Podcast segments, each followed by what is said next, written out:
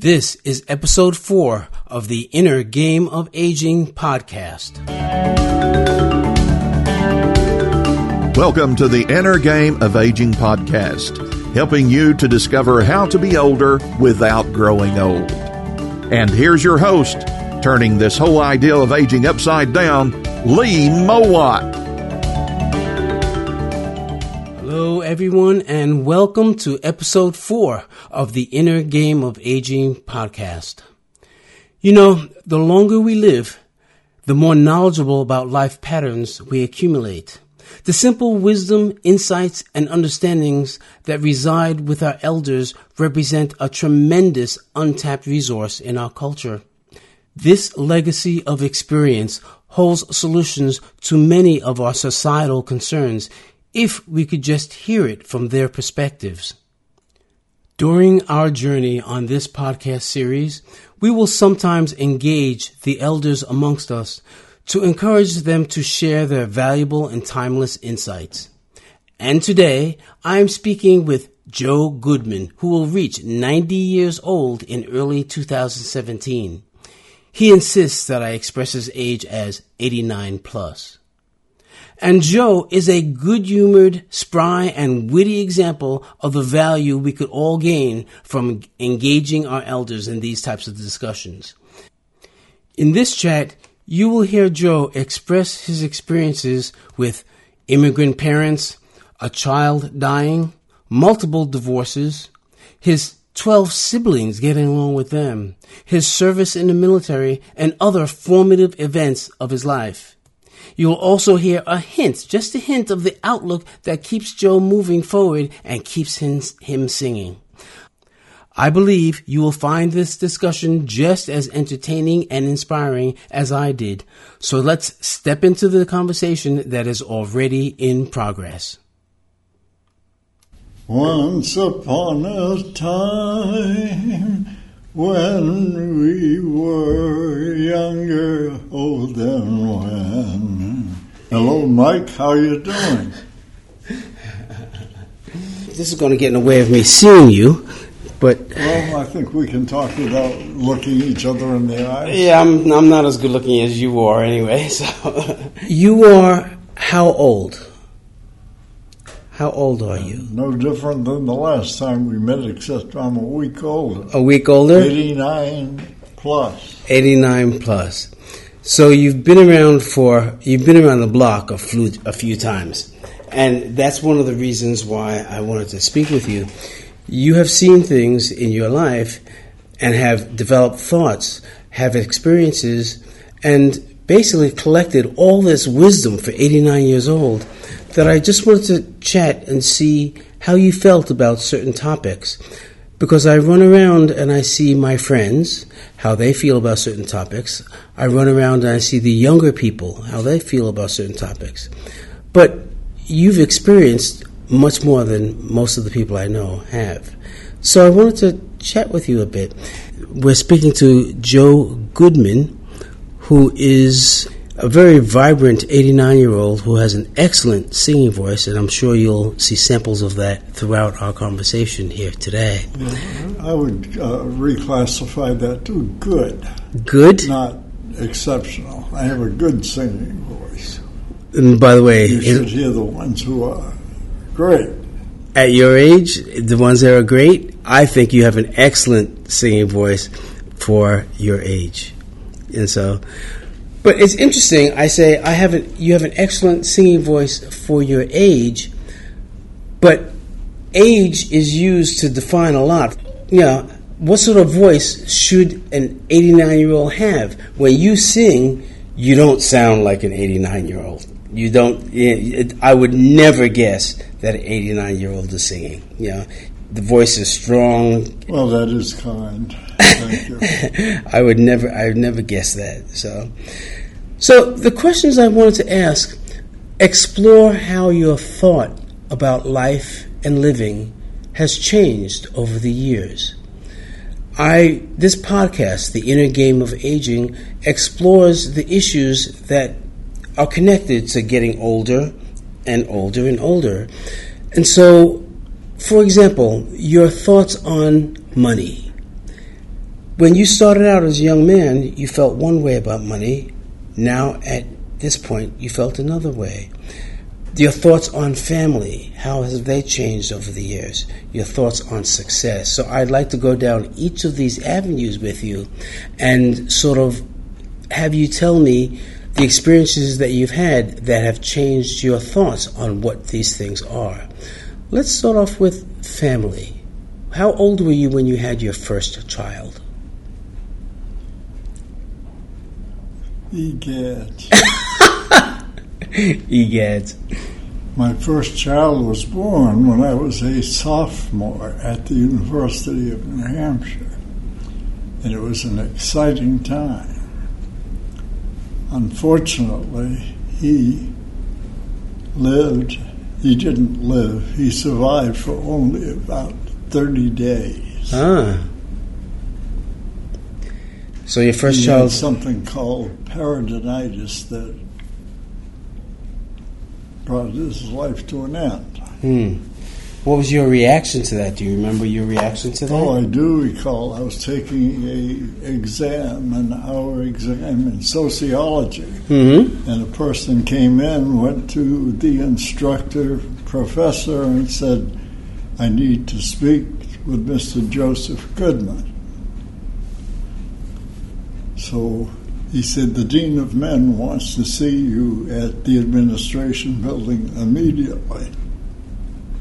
So I told the instructor that I had to leave, and I said, "What are we doing about this? I'm taking a test that's important and arriving at a grading for me."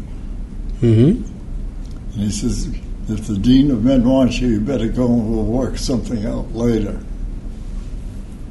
Well, I went to the dean of men and was given the message that I better go home to Lebanon, where my wife was with her mother and father.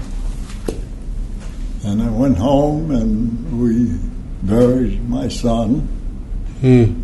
And uh, it was a difficult time, but being young, and at that time I was probably 20, Mm-hmm.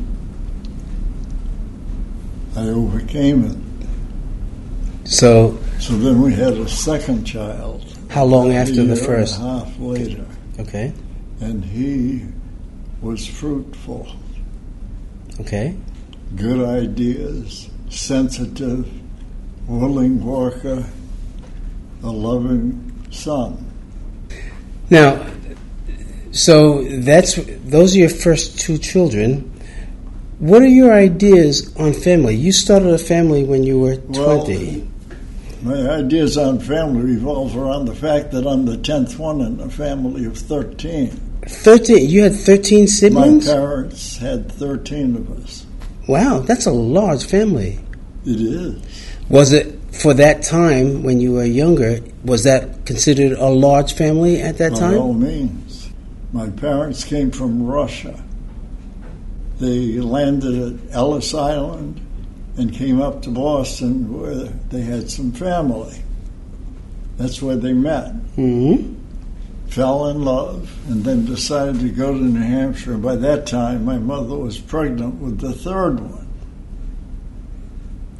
And my dad came up, and she, he and mom settled in Springfield, New Hampshire, which is a town as big as the number of people we could put in this building. Yeah. And uh, my dad used to walk eight miles to go to work, and eight miles after putting a day of 10 or 12 hours in in the woolen factory back home. Well, hold on. Now, this is New Hampshire, This You is could- in northern New Hampshire, about 100 miles from here. but you can easily walk that if you have enough time in the summer or spring. In the wintertime, too, he would walk that distance? 12 months a year. Until the time came when someone who was in the scrap yard business, you know, he bought rags and, and, and metals and uh, iron and junk cars and all that sort of thing. He sold his business to my father. And that's the business my dad was in. His name was Benny Goodman, like the famous band leader Yeah, yeah. people would say, The band leader? I said, well, Dad had his own band. He and my mother had 13 of us, so he had a built in band. So you grew up with 13 siblings. I did. So we quickly learned to share. We quickly learned that money was not an easy commodity to come by. So all of that influenced my thought. And it was a time of the Great Depression. hmm And uh, it was, I- well, I was 13 when World War II, World War II began, Okay. and the Holocaust. The Holocaust, that's right. And people that I knew who grew up on the street getting killed fighting the war, everyone from air pilots of fighter planes to Mhm. soldiers fighting on the ground, sailors fighting on the sea. Hmm. You didn't go into the military, did you? I had four brothers who were in the, the military, and when I was a junior in high school in 1944, I joined the Navy. So I didn't finish high school. My parents were not happy about that. But I felt the job had to be done, and I wanted to be part of doing the job and making it a better world for all of us. Hmm. And much to my chagrin, it never happened. What didn't happen? The world didn't get better? No. It might have improved as far as uh, technology and Yep. uh, better things to have, but it didn't improve. Hmm. You know what the problems are. Yes, I do. Racial problems, and you look here at the city of Nashville in the year 2016. You come into this senior center, and you don't see one tan face, one black face. That's right. And I say, what the hell is going on? I've been a member here for five years trying to make it happen. Interesting. Interesting. So And it's a battle. It is a battle. That sends us in a whole different arc of our conversation that I want to save for later on. But you, even in this current environment, you recognize the uncomfortable purity or lack of diversity. You recognize that? That's interesting. It was so clear. How could I not? when I was in the Navy, I was sent to the Philippine Islands. And in the Philippines, we'd fill trash buckets with food that was left over after breakfast, lunch, and dinner. And the people who lived in the town where the base was would come and they would actually take out what we called trash. Mhm. We had pallets and pallets. You know what a pallet yes, I do. okay, a pallet holds whatever you want to put on it. Mhm. So we had pallets of food stacked higher than this ceiling. Canned peaches, canned pears, canned tomatoes, canned string beans, canned peas, This was trash. canned pineapple. No, this was sitting in the yard idle. Mhm. So if we wanted some grapefruit juice or some tomato juice, we had to steal. I say steal a can and smuggle it to the barracks where we would open it with the bolo knife that we were given Uh-huh. in the event we needed to chop some grass or brush out of the way. Interesting. Now, so And another fellow and I went to see the chaplain to talk about this. The officers were talk about what? like they were home, talk about. You went to see the chaplain to talk about. about, mealtime Ah. in the Philippines. And instead of throwing the trash out, why can't we take it and divide it by the item it is and call in the local people and see if you'd like this, you can have it. Interesting. But they didn't want to do that. How did you? because they couldn't order more things to come in to get unloaded from ships unless it got used. When you saw that, what was your internal reaction to that? Stupid. Yes. And then at the end of the war, and we were buttoning things up, closing them down, they took all the trucks that the drivers used to use 24 hours a day unloading ships and dumped them in the ocean. instead of saying to the people who lived on the island, look, here are the vehicles. If you want them, they're yours. That's just waste. It's worse than waste. It's gross. Yes.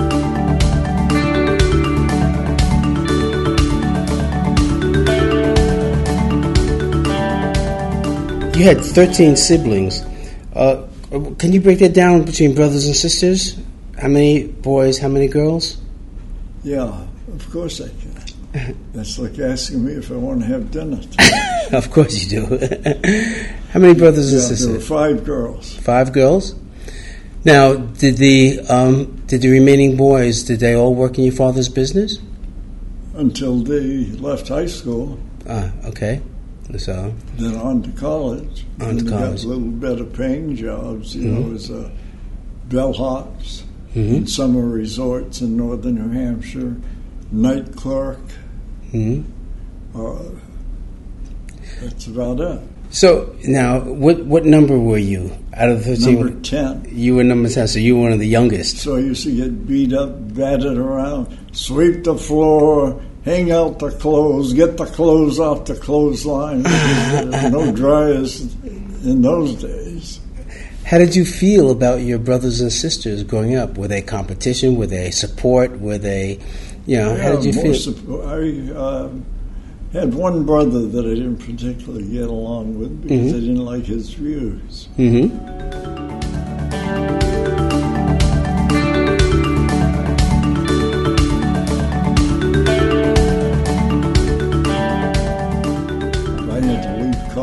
I didn't finish. I went for three. I had 122 credits out of 128 that you need Oh. to graduate. Oh, geez, so close. But I had to make a choice.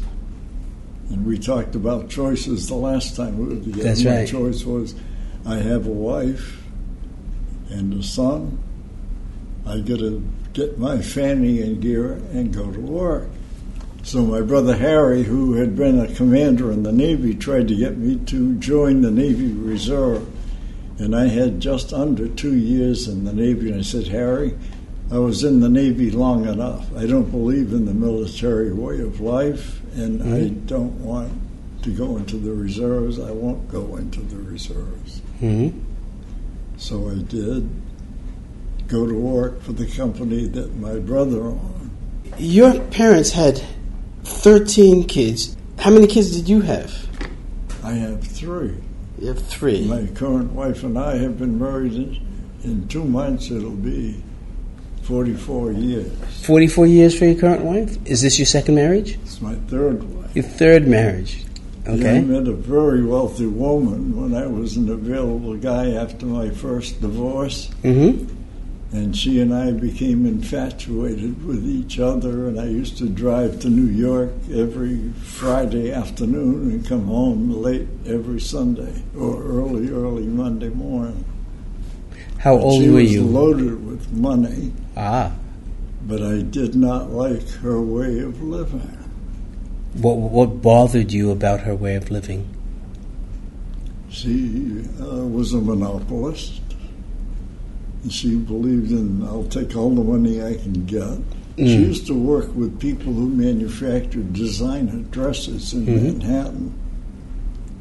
And they would, instead of giving an extra two to four inches of cloth on every good dress that they made, they would cut it short and have enough material to make a dress that she could sell for over a thousand dollars that people if they bought it at Saks Fifth Avenue or Bergdorf Goodman would have to pay twenty five hundred. Hmm.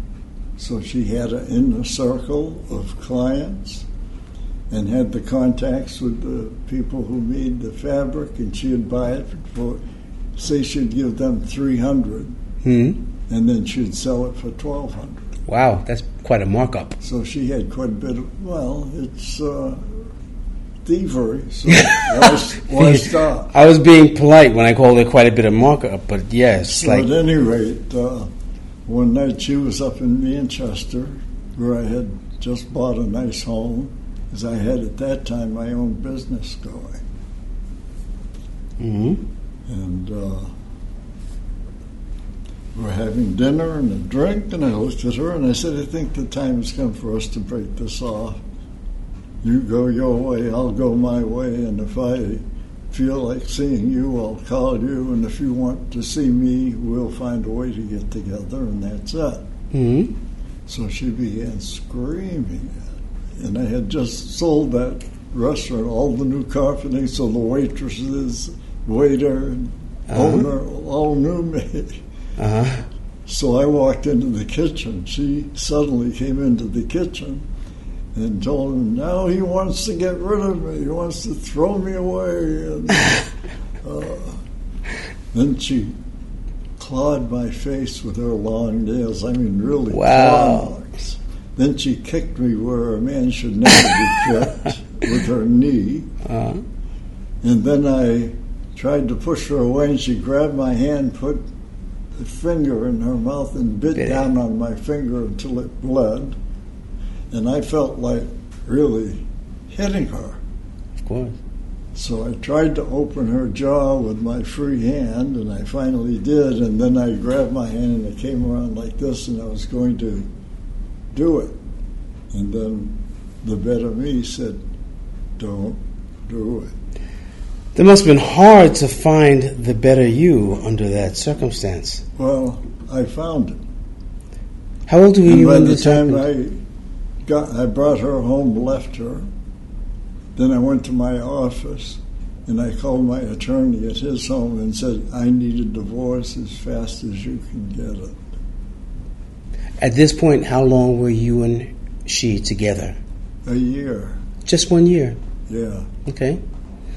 Interesting. You used to walk down the street in Manhattan, and it's not unusual there to have a derelict who's been drinking whatever, or drugs, whatever, Absolutely. laid out on the street, and I take her hand to pull her around. She said, "No, I believe we just walk on and over the people of this time." Interesting. Well, that's just a minor example. Yeah, I'm just. I can sometimes. I myself am used to go sometimes. operas and ballet and out for dinner, and it, you know it was an idyllic life Yeah. when that was going on.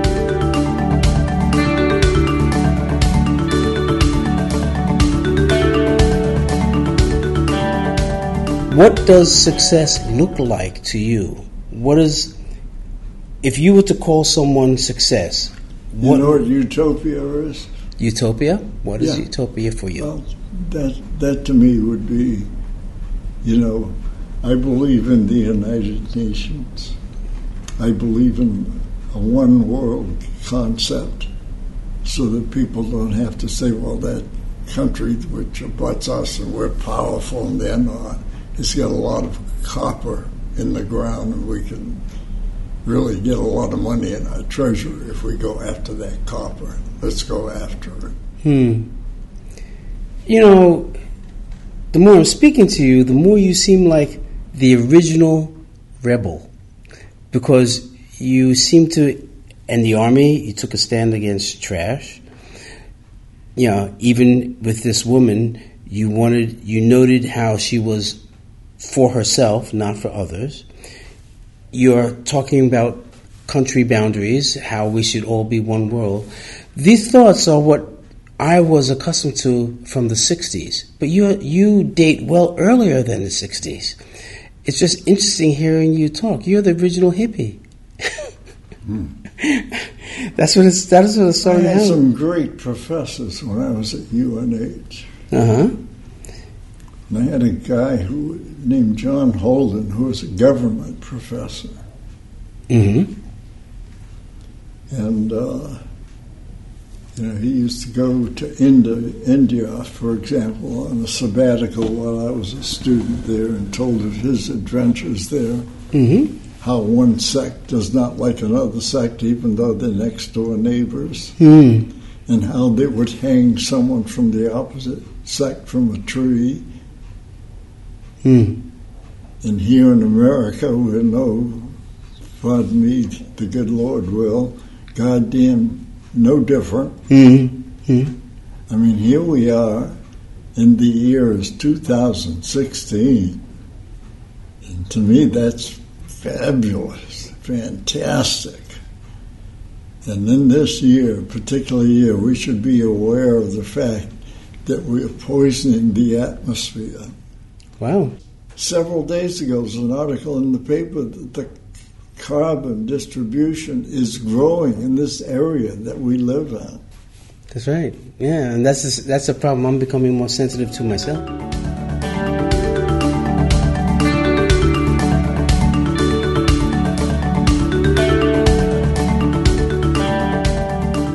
Like, how do you feel about all the technology that's risen up all of a sudden? What is what does that look like to you? The way things are happening with it, the way it looks to me is we haven't even gotten uh, to first base yet. Interesting, interesting. Do you feel the innovation that's happening? Can is it positive innovation? I'm not living with it, so I don't feel it. Okay. But I see it. Okay. Is this a good thing, bad thing, or it can be, you know? Hey, life is made to change. Uh, Good, I the like body that. changes. We talk about my being 89, you being 66. hmm Life changes. That's right. Things change. Plants grow, they die. That's right. George Washington lived, he died. That's right. Abraham Lincoln lived, he unfortunately was. I went to the house and was in the room where he died That's- in. Washington. Okay. Oh, I still feel it. Do you really? You know? So, with technology, you know, supporting our existence these days, it gives us so much more power to make arrangements. In fact, the world has become smaller because of the internet and things of that sort. We can connect Yeah, in- with in people In our imagination, it's smaller. in our imagination as well. Can you explain that, please? Yeah. Well, we're a long way from Tipperary, you know. Okay. They used to sing that song, I think, during World War One when we were Long way. kids in elementary school. Uh-huh. We used to sing songs like "It's a long way to Tipperary." Yeah, yeah. That's the guys from Ireland, Okay. you know. and uh, So, but has has it made the, us connect? Has technology made us able to connect to people more, or is it a good thing? Is it a bad thing? Are we heading to a, a destruction? Let, let me counter with the question to you. Sure. Do you see any great changes that have happened among the people living on this earth that we frequent? That's an interesting question, um, and I'm going to you're going to flip the tables, and that's very good. I see people are the same as they've been for thousands of years, but what people are being taught today is very different than what they're being taught 300, 400 years ago. We are out of survival and into other things. 300, 400 years ago, we were more connected to our survival instincts. Now we have to be more connected to our thriving instincts. Our, our chore now is to thrive more than survive. Is that a statement that you, you know, how do you feel about that statement? Thriving versus surviving.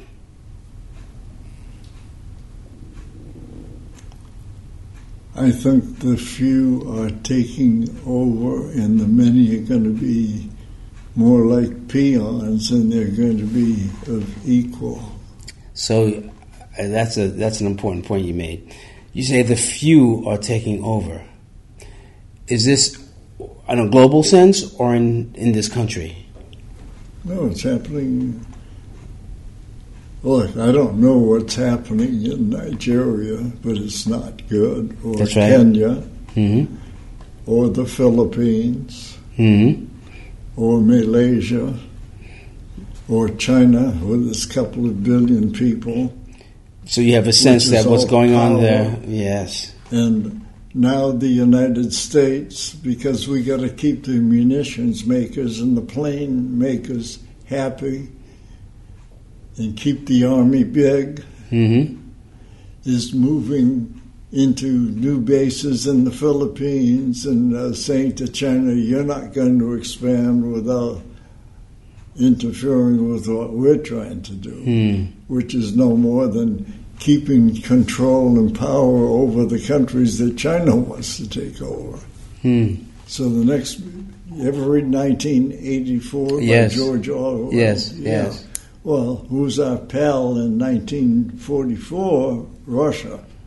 hmm And who did we spend trillions and trillions of dollars to build missiles and atomic weapons? If Russia would build a thousand, we'd build 1,500. That's right. We build 1,500, they do another 2,000. Then we say we'll have 3,000 more than them by making 4,000 now. Hmm. And that's what it's all about. But that doesn't Power, to power, power. power. Power means money. Money means satisfaction for those who get it. Hmm. Interesting. So, Look, one of my best friends when I was a kid, we were born the same month in the same hospital. I called him about a month ago. We are among the survivors. And Roger lived in a mansion overlooking the town, what we call the common, Mhm. you know, which is where us common folk can go okay. and and uh, I began. We began playing together, but I soon noticed I went more often to his home than he came to mine, Uh huh. and uh, they had what is called a carriage house. Ah, yes. You know, pair of doors like a two-car garage, Yeah. but built more like a house. Hmm. like a Dutch style home with Mhm. a funny fancy roof. Uh, we used to play in there in the bad weather. Hmm. Then, uh, by the time I was 15, my best friend was Dick Clark. He was 16.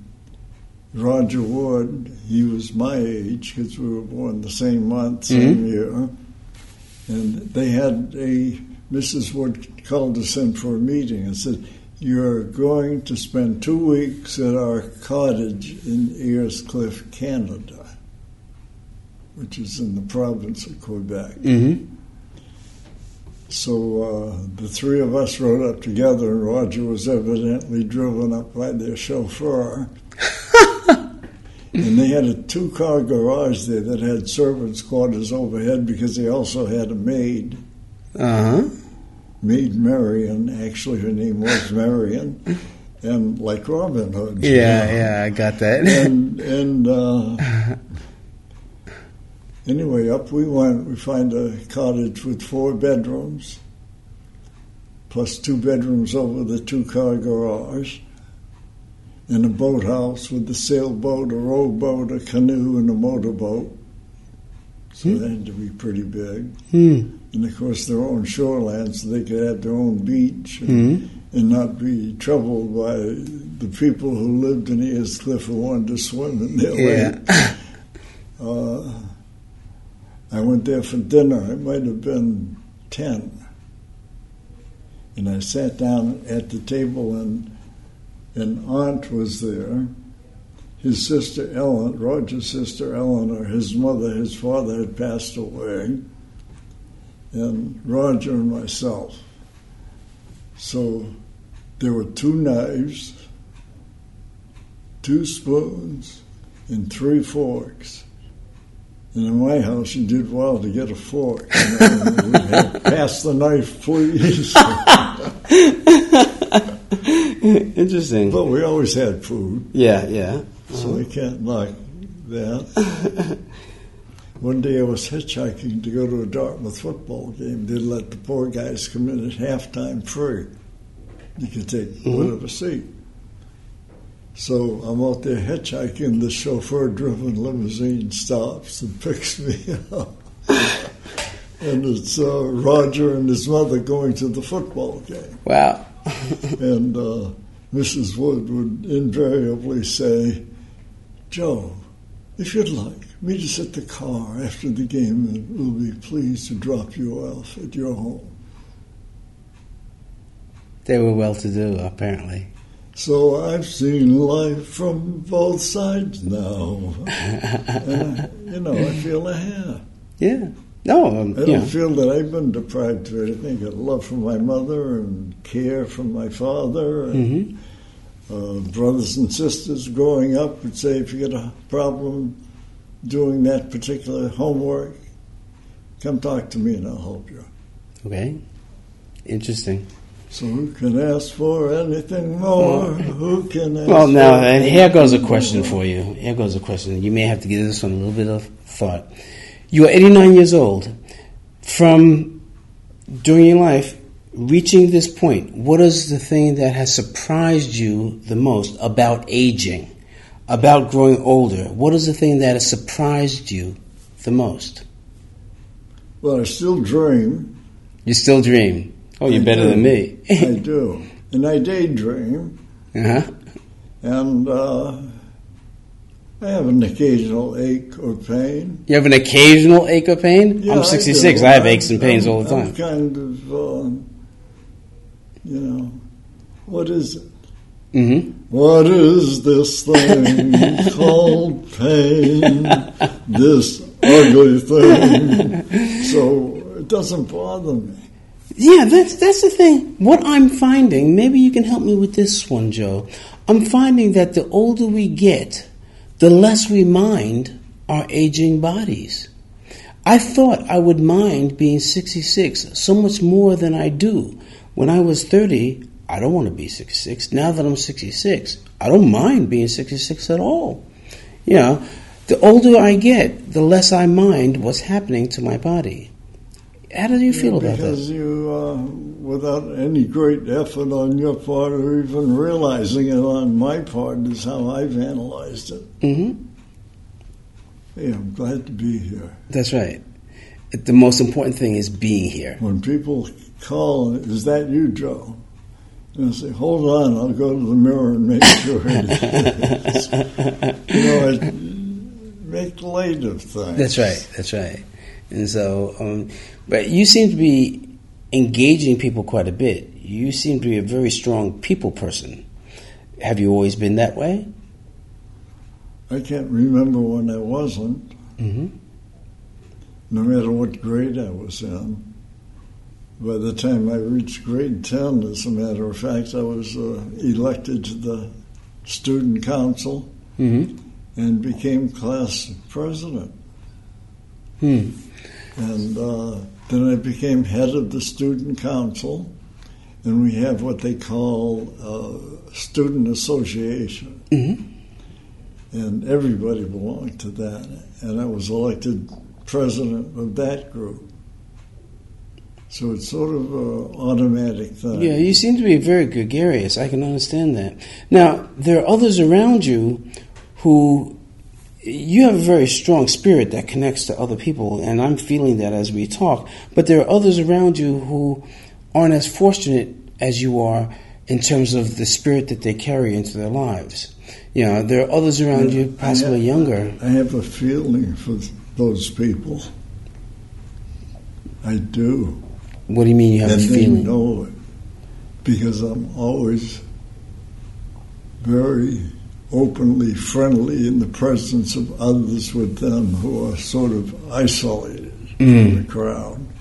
Hmm. At, at, at your age, you must see a lot of people who've sens- essentially disconnected their hearts from life. The first woman who greeted me when I walked in the door, and uh, Grace is her name. Mhm. So I asked her what her name was when she said, Hello, Mr. Goodman. And I said, It's not Mr., please. I think when people call me Mr. Goodman, I feel I've done something dramatically wrong, Mm-hmm. and I'd like to correct it. And the way to correct it is have you call me Joe. hmm So one time she happened to go to the same church whenever I go. hmm Uh, she goes to that same church. So in our bulletin, they had my birthday listed for February birthday. So one time I came walking in, she was the person sitting at the entry desk. Uh, Happy birthday, Joe. Another time she was ill, and I said, let's send her a card or let's do something. And the woman who was then executive director before Margaret, is this something we're going to do for everybody who's sick? And I said, yeah, we should have a committee that reaches out to those who don't feel well. Call them up and let them know they're missed. Hmm. Send them a card and say, We miss seeing you and look forward to your returning soon. Just a little Interesting. tidbit makes people feel good. Joe, So Grace said to me recently, Joe, everybody here loves you. that's right. I was going to But say I that. felt so magnificent to hear that. Do you think that you are the typical 89 year old? It's hard for me to answer for others. I have a difficult. Well, you can only go by what your myself. experience is. You can only go by what you see. The guys that I sing and the women that I sing with, who are in their 80s, they're not bothered by it. They come in whether they're feeling good or not hmm because they want to sing. I still don't understand. Are you the typical 89 year old that you see around you? That's why I have eyes and a mind. You have a, you seem to have a very sharp mind for it. Yeah, I mean this conversational and the stories you're telling. But I'm still asking the question: Do you feel that you are typical for an 89 year old? For example, I don't feel like I'm a typical I don't feel 60. any different than anyone else, so I guess that's as good an answer as any.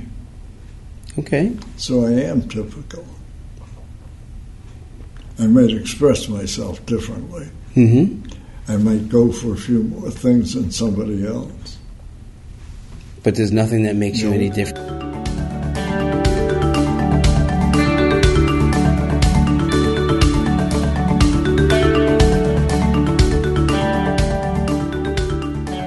Now, I want to ask you a what- somewhat negative question. I know we don't like to speak of negative stuff, but I wanted to understand your ideas, how you feel. You've been through a couple of divorces. How do you feel about divorce? I think if you're a farmer and you're trying to till the soil and you're not doing it right,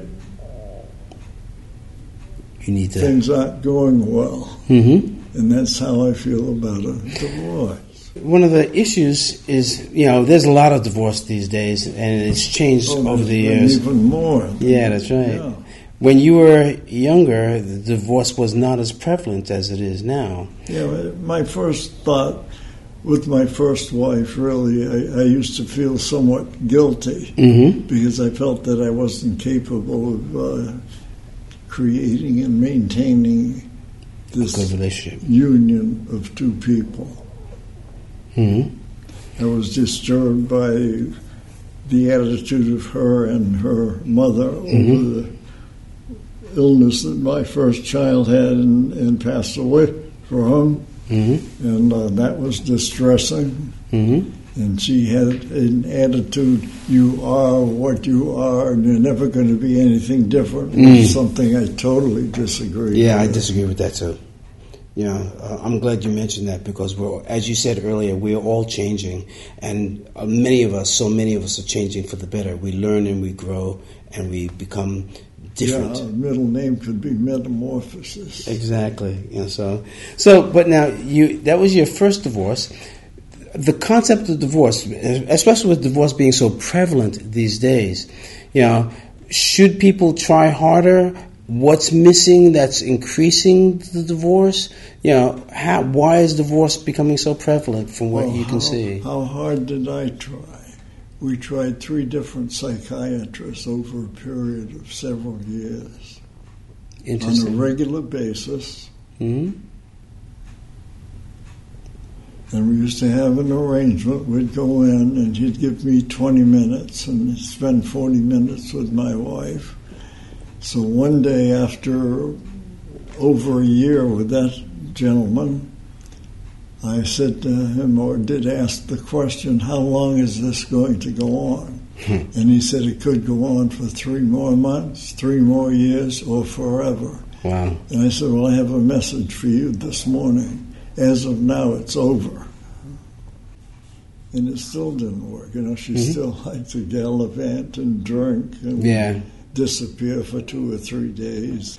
And more than once on a Sunday afternoon, I'd come home at about three and find my wife drunk on the floor in the bathroom. Wow.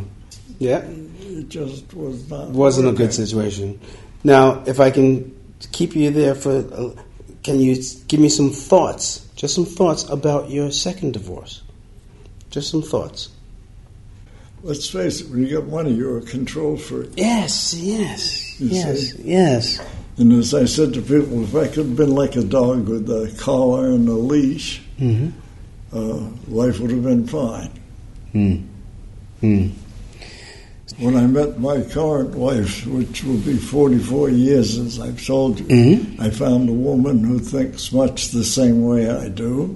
She didn't object that I was spending all this time doing things in the community hmm and said to me more than once if you just concentrated on your business the way you do on the things that you do for free, would be wealthy. Uh-huh. And I said, Well, in my own way, I feel wealthy. Wealthy, yes, yes. And she doesn't fight that. hmm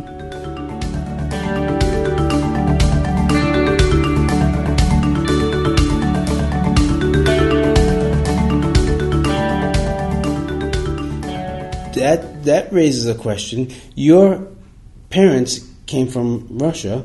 They immigrated here, and they made a life here.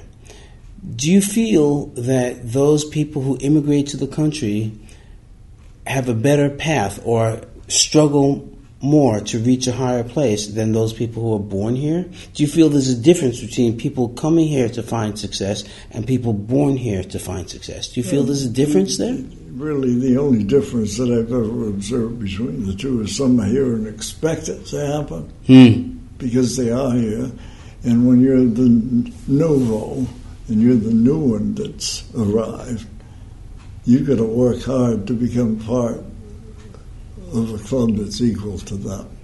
So you're saying that people who come here are they themselves expect to work hard to achieve, whereas those who are born here, Like my dad and his father were the first two from his family to come to America, and they had to work to make the money to bring back from Russia two sisters, and I think it was four brothers. hmm, And my father worked his rump off, taking care of his little family, which was growing older. yeah, He was thirteen. Quite, quite prolific, clearly. and uh, It's funny. I, I can't imagine growing up with so many brothers and sisters. You know, I grew up with, I'm an identical twin, and I have one younger brother and one younger sister. My sister died when she was 47. Um, my brother lives near me, and my, my identical twin lives in Georgia. We don't speak with each other as much as we should speak to each other. Yeah, it's interesting to see how two identical twins can grow can grow distance between them. So I'm very curious as to why that's the case. So, for to me, I'm impressed. You know, like you say, it's very normal, but I don't see 89 year olds like you. The clarity of your mind, the things you are saying, the outlook that you have. I don't see this every day, Joe. You can say it's the way everyone else should be or is around you, but I think when you have the outlook you have, you make the world look that way. So that wraps it for episode number four. I encourage you to explore the show notes for this episode where you can see a few pictures of this man. You can read about how I actually met him and review the information about the marvelous senior center they have in Nashua, New Hampshire. And you can find these show notes at innergameofaging.com forward slash podcast forward slash IGA 004. There's more information coming your way, lots more, so hit subscribe on your podcast player to make sure that you don't miss any of it. So until next time, Thanks for listening to the Inner Game of Aging podcast with Lee Mowat. Check out more content by going to theinnergameofaging.com. That's theinnergameofaging, no spaces, dot com. Stay with us as we learn the many ways of being older without growing old.